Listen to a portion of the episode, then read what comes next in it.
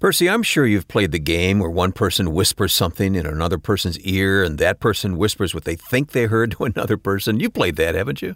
Oh man, have I ever. It's an interesting exercise in how communication can quickly break down, isn't it? Yep. Yep.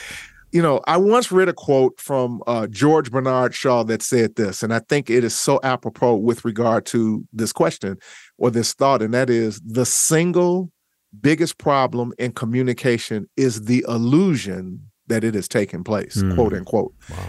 And so I think miscommunication or poor communication happens a lot with the cancer community as well, not intentionally. And so uh, let's talk today about cancer language and its common and in some cases not so common terminology. Yeah, something a little different today. This is going to be very, very helpful. Stay with us. The following program is produced and sponsored by City of Hope, a world leader in cancer research, treatment, and prevention. Information discussed during this program is not medical advice. Be sure to talk to your medical doctor for information and advice relating to your health.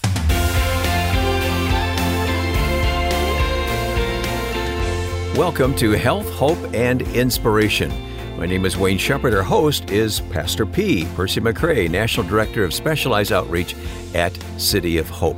Where did this idea come from, Percy, uh, that we should uh, step through the lexicon of cancer terms today? Yeah, you know, um, I work with a broader team uh, at City of Hope, uh, a communication team, a creative team, and we have a writer who writes blogs for the organization around certain topics of cancer and so uh, I'm on his email chain where he sends those out to have us look at them and so on and so forth. And so he wrote a blog with regard to c- cancer terminology. And I thought, what a great concept and idea that we could turn this information into a show. And so, with that, you know, we're always thinking uh, what type of topics and subjects would be helpful for for this audience and platform. And I think, in having been through this process and spoken with many cancer patients, many of them struggle with cancer terms and, and language and not understanding and feeling a little confused and dazed.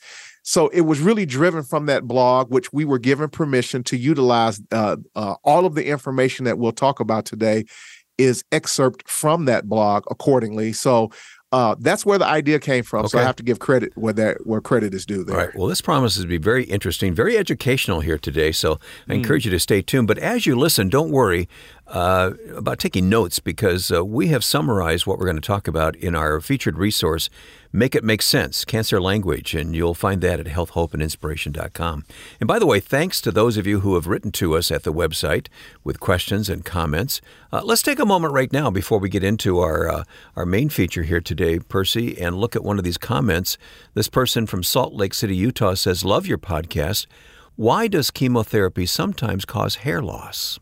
It's a great, great question. And this question really will apply to some of the things that we'll talk about uh, in, in this show and, and a subsequent show around cancer terminology. But according to the American Cancer Society, or ACS, hair loss may occur because chemotherapy damages cells that are dividing rapidly. That's the key phrase to this this response to, to cells that are dividing rapidly, or as I've heard people uh, describe, fast growing cells or dividing rapidly, including both cancer and hair follicle cells. Hmm. Everyone does not experience hair loss during chemotherapy, and it's right? important okay. for people to hear that. That's a, as a disclaimer. The ACS also states that some individuals may start to lose their hair within a few weeks of starting their uh, their treatment. If hair loss occurs, it's usually become it becomes more visible one or two months after starting chemotherapy. Okay. Again, the American Cancer Society also says that scalp hypothermia. This is the first time that I've heard of this, and this is can be located on the American Cancer Society's website. That scalp hypothermia may reduce hair loss. Hmm, hmm interesting. Yeah. Hypothermia uh, scalp hypothermia is is the cooling of the scalp with either ice packs or cooling caps or cold caps for a period of time before, during, and after each chemotherapy. Chemo treatment to try to prevent or reduce hair loss. Interesting. So very, yeah, yeah. very much so. And I, I was aware of the dynamic of the uh, dividing cells or fast growing cells that are impacted or can be impacted in some cases uh, by certain types of chemo, which is then what creates uh, the hair loss. And so, great question. Hopefully, that helped to answer some things. And if you want to really dig deeper into this, there's more information available. Please go to the American Cancer Society's uh, website and just look up hair loss with regard to chemotherapy. They list a quite a plethora of information that will will give you more insights to this question. Very helpful. Thank you, Percy, and thanks to our listener for posing the question. You can reach us at healthhopeandinspiration.com. Click on connect to type in a question or comment. healthhopeandinspiration.com. Okay, before we get into this diagnostic language uh, list here today, uh, let's turn to God's word and uh, here's some some important words from scripture. Yep. Here's a great principle that will be applied to today's conversation. It's found in Proverbs chapter 4, verse 7. And it says this Wisdom is the principal thing. Hmm. Therefore, in all you're getting, get understanding. And the way that we want to apply this scripture to today's conversation, and we'll have a, a subsequent follow up conversation. Today, we're going to talk about diagnostic terms, okay. and then we'll do another show that will talk about treatment terms. Good. Okay. But but the but the point to be made here is that this scripture is helping us to understand that you know whenever we're engaging in whatever and whomever, we need to get some wisdom on the situation. And what's important is that we should get some understanding. And today, I think that it would be important for anyone in the cancer community, either a patient or a caregiver, that would get some insight and understanding around some of the terminology and language and verbiage with regard to cancer. And in this in today's case, we're going to talk about diagnostic terminology. And we'll start that in just a moment, so stick with us. If you or someone you love is fighting cancer, consider City of Hope with locations from coast to coast. Their team of more than 11,000 includes researchers, associates, scientists, doctors, nurses, allied health professionals, graduate students, fundraising specialists, marketing professionals. There are volunteers and support staff, all united by their desire to find cures and save lives. City of Hope is dedicated to tailoring a combination of cancer treatments to the needs of each individual patient. From advanced genomic testing to state of the art technologies and evidence informed supportive care therapies that target cancer related side effects, comprehensive services are delivered by a team of cancer experts. This is a national network and it also includes many clinical care locations offering consultations and other medical services in a convenient outpatient setting. Visit our website at healthhopeandinspiration.com and click on sponsor to learn more about City of Hope or contact a member of their team with questions you may have about your treatment options by simply calling 866 712 HOPE. That's 866 712 4673.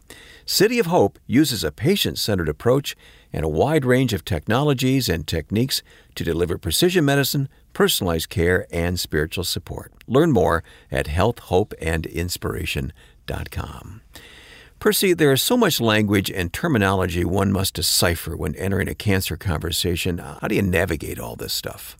Yeah, that's a great question, my friend. And so, uh, you know, I'm not so sure, to be perfectly honest with you, Wayne, that everyone actually manages that information or manages it well.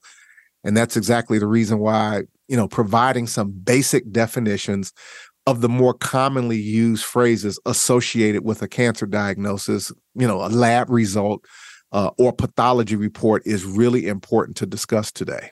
So you're going to focus on diagnostic terms today for us to review, right? Yes, sir, that's correct. These terms will also help formulate, you know, possibly some questions also before people uh, actually sit down and have a conversation with their physician. So here we go. Right. You know, and yeah, this is important. Uh, and again, I want to make sure that uh, I say as a disclaimer, this is not an exhaustive list at all. And so uh, we'll have show notes for this as we talk about all the time. And I'll also uh, will attach to this show the actual blog that oh, this good. information was taken from. Good. That is a that has so much more information than we could cover, you know, in a short period of time on our podcast. So I just want to make sure I put that out there. Okay. So what's number one on the list? So number one is a term that many people may or may not have heard. It's called abnormal or atypical. Abnormal or atypical. And you'll typically see this if you're reading through your diagnostic notes. You know, many of us now have access to our a portal where we can see our medical records, you know, yes. et cetera, et cetera. So you may see this term abnormal or atypical. And by definition, this word simply means uh, these may be self explanatory to some, but uh, an abnormal or atypical lesion or growth anywhere in or on the body may not be cancerous. It may be benign or non cancerous, mm-hmm. precancerous or pre malignant like or likely to become cancer if not treated or malignant which then means cancer so if you see the term abnormal or atypical again it'll help you to kind of just be able to kind of process that a little bit at the end of the day so that as you're reading through this and i've read through my medical records it, it, it can be daunting at times trying to jump through some of those gymnastics. Yep. uh, this is the first term that we want you to kind of be a little familiar with. Yeah. Well even as we start the list i'm thinking you know doctors do such a great job but sometimes it is hard to follow along isn't it? It really is. It, it truly is. And sometimes our docs you know they they have a schedule that they're trying to keep and they may go a little bit quicker than we would like sometimes. And so we may still walk away from a conversation not really being clear about exactly everything that was stated to us. So hopefully this will help give you a little cheat sheet here if you will. Yeah and hopefully the doctor is a type of person that when you say whoa can you stop and explain that? they're more than happy to do so. Absolutely. Absolutely. All right. Number two on the list. Yep uh, and this is a term I don't think many people are familiar with this. I've been familiar with this term for quite a while, and it's an interesting term.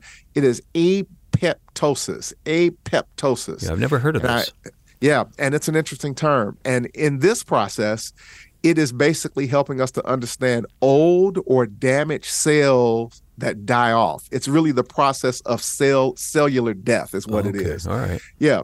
And and in order to make room for new cells. Hmm, interesting, right? Yeah. And so cancer cells evades uh, apoptosis and grow unchecked when untreated or when treatment fails. And so apoptosis is the is the death of cells that take place to make room for new cells. So you may see that and uh, in a report, but you will have no idea what that term means. Mm-hmm. So again, the process of old or damaged cells that die off in order to make room for new cells. Yeah. Well, as they say, information is knowledge, right? Yes, sir. It is indeed. so that's very helpful. Okay. We're All running right. down this list. And by the way, again, you'll find uh, these notes on these things that we're talking about at healthhopeandinspiration.com in our featured resource, which is called Make It Make Sense Cancer Language. All right. Another one. All right, benign, benign tumor. Some may be familiar with this term, some may not be. And this is basically this growth is not cancer and will not likely spread to nearby tissue. So it's basically saying that there may be a tumor or a growth there, but it is not cancerous and it will not spread to any nearby t- tissue. And really, what we all want to hear at the end of the day, if we're yeah. talking to our doc, I'll say there's a growth, is that we want to hear the word benign at yeah. the end of the day. Exactly. it, yeah. You know, I, I never hear that term without thinking back uh, a number of years now when my wife was diagnosed with a tumor. And mm. when the word came back benign, I mean, I, I, just felt like collapsing on the floor in gratefulness. I mean, it was yeah. just uh, such good news. And, you know, unfortunately, it's not always good news, is it? Uh, but that's correct. But you like but to hear that, that, word benign, and yeah, that's that's one word you definitely want to hear at the end of the day. Yeah. That's for sure. And it's spelled B E N I G N, benign. So correct. just know what that, that what that means. All right, our next term is, and I'm sure many, many people have not heard this term, but it's very common within the framework of a cancer conversation from a diagnostic perspective. Okay. And that is in situ. I N S I T U. In situ. Uh, this is Latin for in its original place. With a carcinoma in situ, abnormal cells are found only in the place where they first formed and have not spread. All right. So, so there's an element of good term, news here, right? That, that's exactly right. That it hasn't moved anywhere, hasn't gone anyplace. And so I'll use my my diagnosis as an example. Uh-huh. Uh, and and I've shared the story many times. Is that both of my doctors uh, basically sat down and basically said this to me. They said, "Listen, the bad news is is that there is a a tumor uh, and a growth uh, in your colon." But the good news is is that it hasn't moved or spread anywhere. It's exactly where it started or in situ. So it's in its original place. It had not broken through the colon wall. It had not spread to any of my lymph nodes. It hadn't spread to any other organ in my body. And again, I remember the conversation like it was yesterday, Wayne. He said, had you waited maybe another two or three months, hmm. he said, we may have had a very different conversation wow. because if it had broken through your colon wall, then it would have moved and spread throughout and possibly gone to other organs or into your lymph into your lymph nodes. And so yeah. in situ. Okay. I don't remember my wife's doctor using the term per se. He probably did, but in in her case, once again, it applies because her tumor, benign tumor, as it turns out, had not uh, punctured the lining of her brain, so mm. it hadn't hadn't moved. So there you yeah, go. Yeah, now we yeah, know. So yeah, absolutely, very important term. And let's go to the next term here, malignant. We all pretty much have heard this term, and that's the big one. You yep. know, we don't want to hear. Right. And again, this term is used to describe cancer cells that grow in an uncontrolled way that grow in an uncontrolled way, invading nearby tissues and spreading to other parts of the body through the blood and lymph system. And we're going to talk about lymph uh, uh, terminology just a little bit. Okay. But malignant basically is it is is that the term is um, you know the cells have grown in an uncontrolled way and are invading other parts of the body or other tissues. Uh, malignant. Yeah, and as you indicated, it's it's uh, it's a word we hate to see used. Don't yeah. We? Yeah, we don't want to see that term. We understand it comes it comes loaded and uh, yep, it it does it does. But hopefully, knowing what these terms stand for and what they mean can really help us all. Okay, so yep. we've gone we've run through a number of these, and let me just pause again and say that these are the diagnostic terms. Later on a future podcast, you're going to share another set of terms with us. That is correct. And so, to be clear, we are talking about diagnostic terms, and the resource that we'll make available will be again, make it make sense the language of cancer diagnostic term terminology. Okay. So that's yep. At healthhopeandinspiration.com. Okay, let's that continue the list. So, with that, then we're going to uh, move to the next term that is associated with the term malignant, and it is the word metastasis. Metastasis. And this term is used to describe cancer that has spread to another part of the body. It has moved. it, it is not in situ. In situ is that it is in its original place. Well, when metastasis has taken place, uh, that tumor, where it may have originated, now has moved or spread to another part of the body, uh, to another organ, et cetera, et cetera. And this also is a term that that's not favorable to hear, obviously, because that will tell us that that our cancer or the cancer has has now taken on some other dynamics to it in terms of movement and direction within the body itself. All right, metastasis. Yes, sir. Next on the list? And next on the list from metastasis will be uh, NEOD. These are acronyms now NEOD or NED. And they stand for, as an abbreviation, meaning no evidence of disease. Mm-hmm. And you hear uh, me use that term often on the platform here when I'm interviewing people, particularly when they're five years or less outside of treatment. Uh, it technically they are not cancer free. Technically, they are just experiencing no evidence of disease. Typically, when you get five years and out, and I'm I'm going on year four now, so I'm counting down the clock here. that then uh, clinically you can be considered cancer free at that point, but up until that point, uh, the the way that most clinicians will uh, describe your your clinical condition at that point is that you have no evidence of disease. I've now gone for four years after my surgery where I had no evidence of disease. I, I do tests, I do scans, I do blood work uh, and you know, and then tells me the state of the union. But uh, until I get until my fifth year, I am going to be described as having no evidence of disease. So that is NEOD or NED, no evidence of disease. And we'll have to have a celebration when that day comes. Absolutely, and uh, we will certainly uh, ring the bell and uh, click up our heels and do whatever we need to do because that'll be a great day. That is for sure. So. I'm going to call just a brief timeout here, Percy, because um, this uh, these definitions can be kind of overwhelming. So to want to take just a brief mental break from them. Let's talk about our journey of hope for a moment.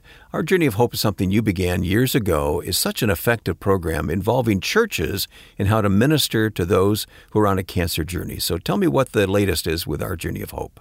Yeah, our Journey of Hope is still very much an ongoing prog- program, free program that is really important to understand. That basically was designed almost 20 years now. I can't believe how old this program is at this point, uh, with the idea of uh, encouraging, empowering, and equipping the local faith community and their respective congregations to basically be engaged in the cancer conversation. What we know statistically is that uh, the last set of numbers that I looked at, I think it's 40% of uh, men and women at some point are going to be estimated to be diagnosed with cancer at some point in their lifetime. I think it's 39.5% if I if I remember that correctly. Uh, one in two, one in three people.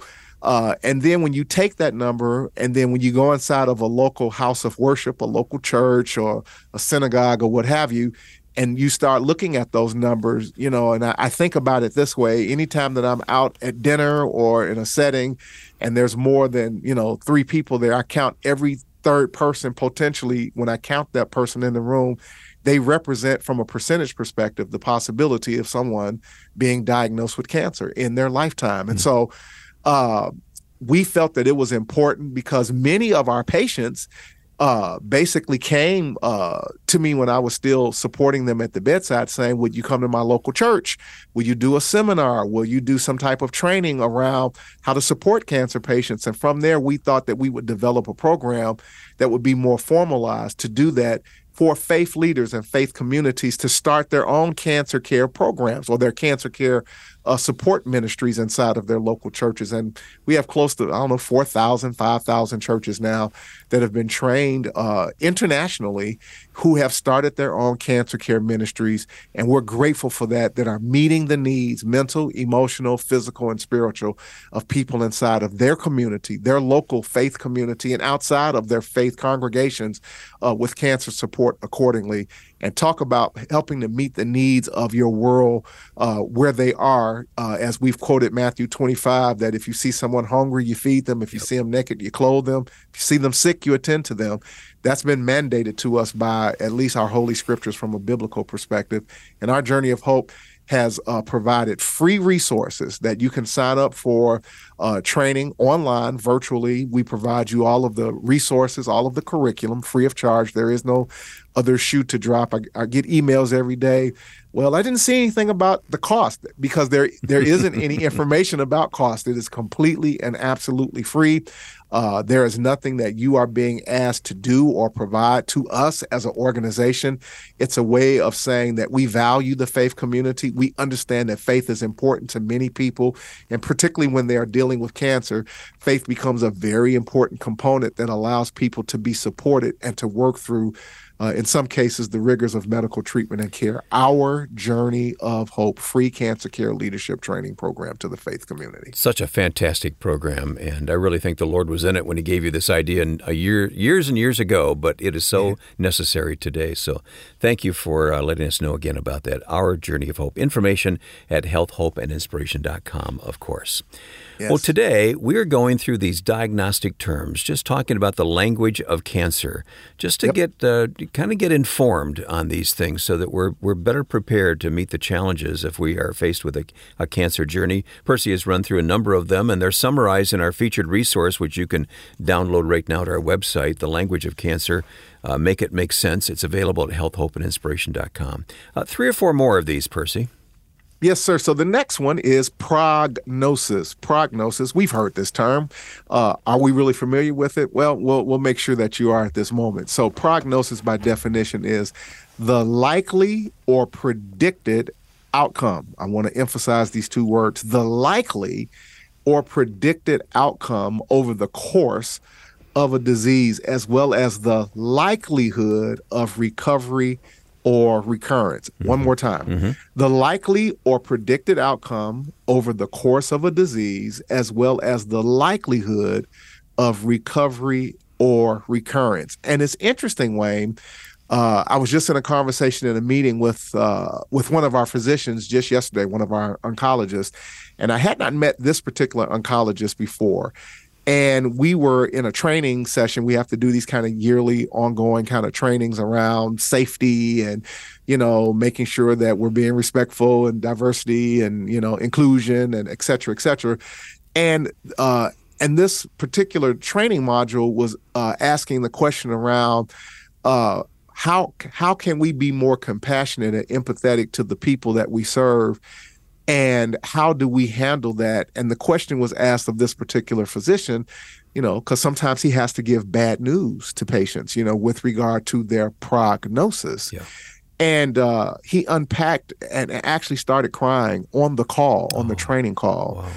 and and said that you know um, that that there are days that it is difficult, but he feels that it is his duty and it is his obligation, morally and ethically, Sure. and quite frankly, legally, that you know that he give people a very honest response. And he said, but there are sometimes patients, and the point that I want to make here with regard to this, and we've interviewed a few people who have told me this, and I've met people who have told me this, where they tell their doctor, I don't want you to give me a prognosis. I don't want you to give me your likely or predicted outcome. Uh, let's just get a tr- treatment regimen. Uh, we'll work through that one day at a time, but I don't want to hear a, a predicted outcome. I'm going to choose to believe X, Y, or Z, and I don't want that to be in the back of my mind. And um, and and I thought it was very interesting because that could create a dilemma for uh, a medical doctor who who wants to make sure that the patient is being informed as much as possible around a prognosis. So I thought I would share that story. Good. I'm glad you did. I really am. All right. Another term is remission. I think most of us probably know what this means. It's it's good news, right? It is good news, absolutely. It is a decrease, a decrease in or disappearance of signs and symptoms of cancer. In partial remission, in partial remission, some but not all signs and symptoms of cancer have disappeared. Hey, woohoo! uh, in complete remission, all signs and symptoms of cancer have disappeared. Right. Although cancer still may be undetected in the body, and that's the one caveat Yeah. There's about always a possibility. Sure. yeah, with regard to this school of thought remission, at the end of the day, if we could just quickly summarize it, but you know, there's there still could be the potential and the possibility that at some point there is an undetected trace of cancer uh, floating around, but from a diagnostic perspective, we we don't see anything. We can't we can't say that with any type of definitive uh perspective that there's something there and so that's really w- where the term remission becomes a little tricky and interesting but the idea of it is at the end of the day it, it certainly is good news uh by and large for sure no Yeah. question about that And then we often hear about the stages of cancer. Can we talk about that for a moment? Define that. Yeah, it's a, it's an important term, and again, I think it's a term that some people again are comfortable with, so a term that some people are not comfortable with. But by definition, uh, it is assigned. Uh, this is assigned to a cancer, and it uses the numerical system of zero through four, zero through four. Uh, when it's diagnosed to signify how advanced one's cancer is. The lower the stage, the better the prognosis with stage four, meaning the cancer has spread to other areas of the body. And as an example, again, I'll continue to use myself as an example. When I was initially diagnosed, I was diagnosed with early stage one colon cancer. Okay. So, with that being said, then you just progressively go up the chart from there. And so, uh, this helps to kind of give you kind of a mental kind of, you know, just it's sort of like a what is your pain level from one to 10 kind of thing, you know? Well, in terms of staging cancer, again, it uses the numerical value system of zero through four to kind of give you a sense of how advanced one's cancer is or is not. Okay. Very helpful. And then finally, tumor grade. Yep. Tumor grade is an interesting term, and I don't think, Wayne, that many people have heard this term or or are comfortable with this term or familiar with this term. And so I, I kept this one in the list. Okay.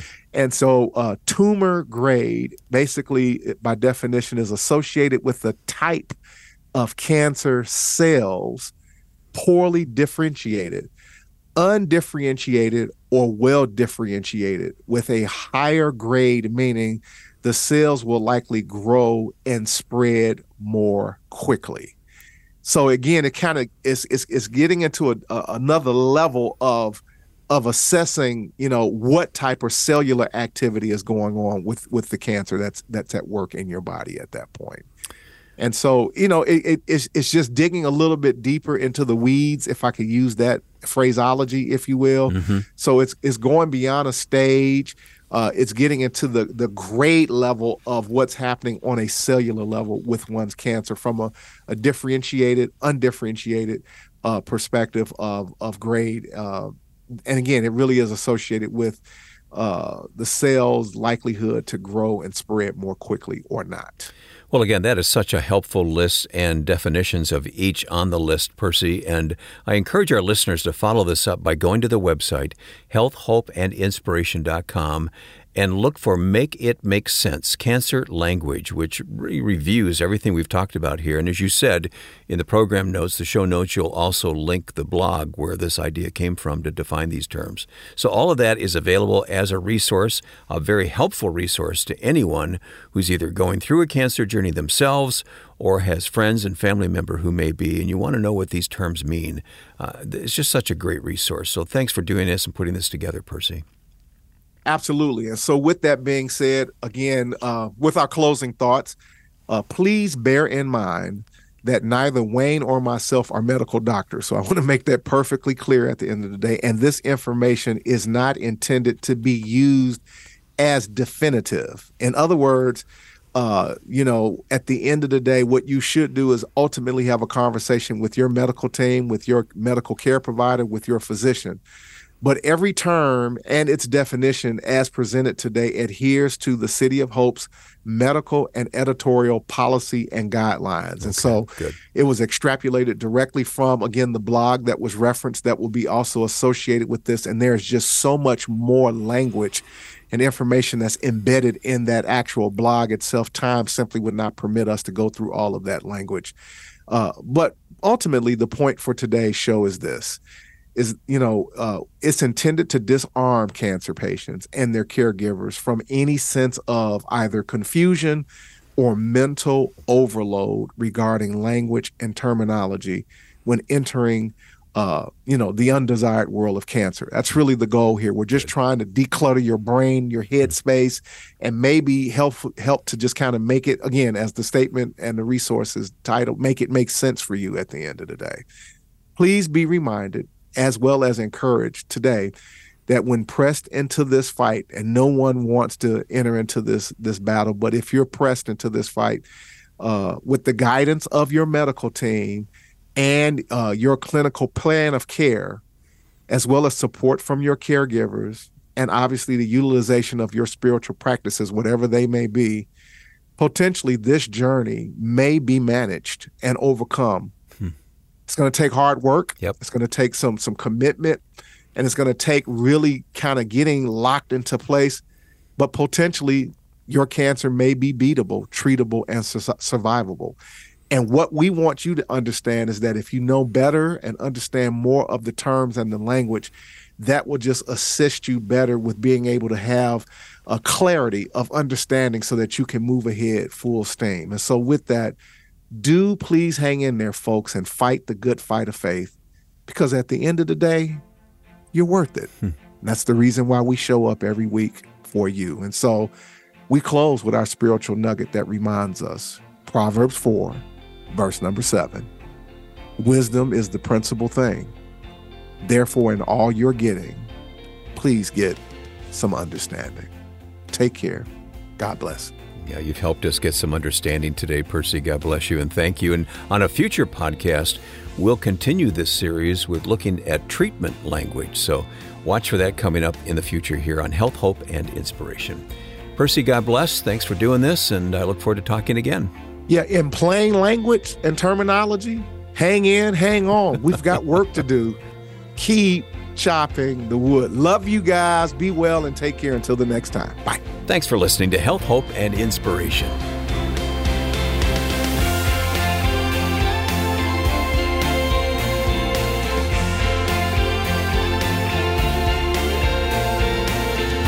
Health, Hope, and Inspiration is sponsored by and produced by City of Hope, a world leader in cancer research, treatment, and prevention.